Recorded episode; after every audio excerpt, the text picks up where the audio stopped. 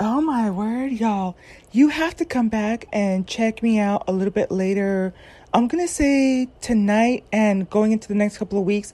I just had an epiphany. Like, um, I've been talking a little bit about how to me, I uh, really lean heavy towards planetary placements. And off of that is where I pull the oracle cards. And then that's where I feel like I can give better insights.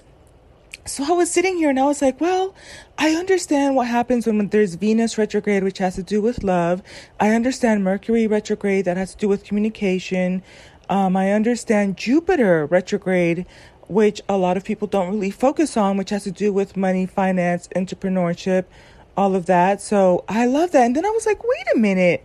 I don't know anything about um, the health because you guys know my North node and that's what I'm becoming more of each day and mastering.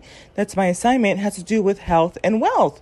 So I was like, well, how would I um, I know for a fact that there's um, planets about your your health, and we've talked about this. Sometimes when I re- read um, different placements, it will tell you, you know, if your throat chakra is going to be affected, if your um, like ovaries or reproductive areas are going to be affected, if your um, you know, aches and pains in your knees, your joints, your muscles, um, those things play a role. But I just ha- put two and two together.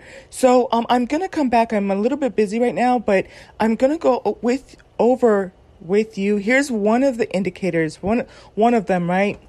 Because I mentioned Venus will be more about like your reproductive and sexual drive type of thing, but or your organs. But this one says use your Mars sign to discover the best workout for you, astrologically speaking. And um, I already took a little teeny tiny sneak peek, and so we're gonna be talking about how you can use your Mars to figure out what's a good workout for you, like a good workout routine for you. And there was also one more thing. I think I wanted to um to find out. And it was really fun, but I'll cover that with you later. So you're welcome to come back.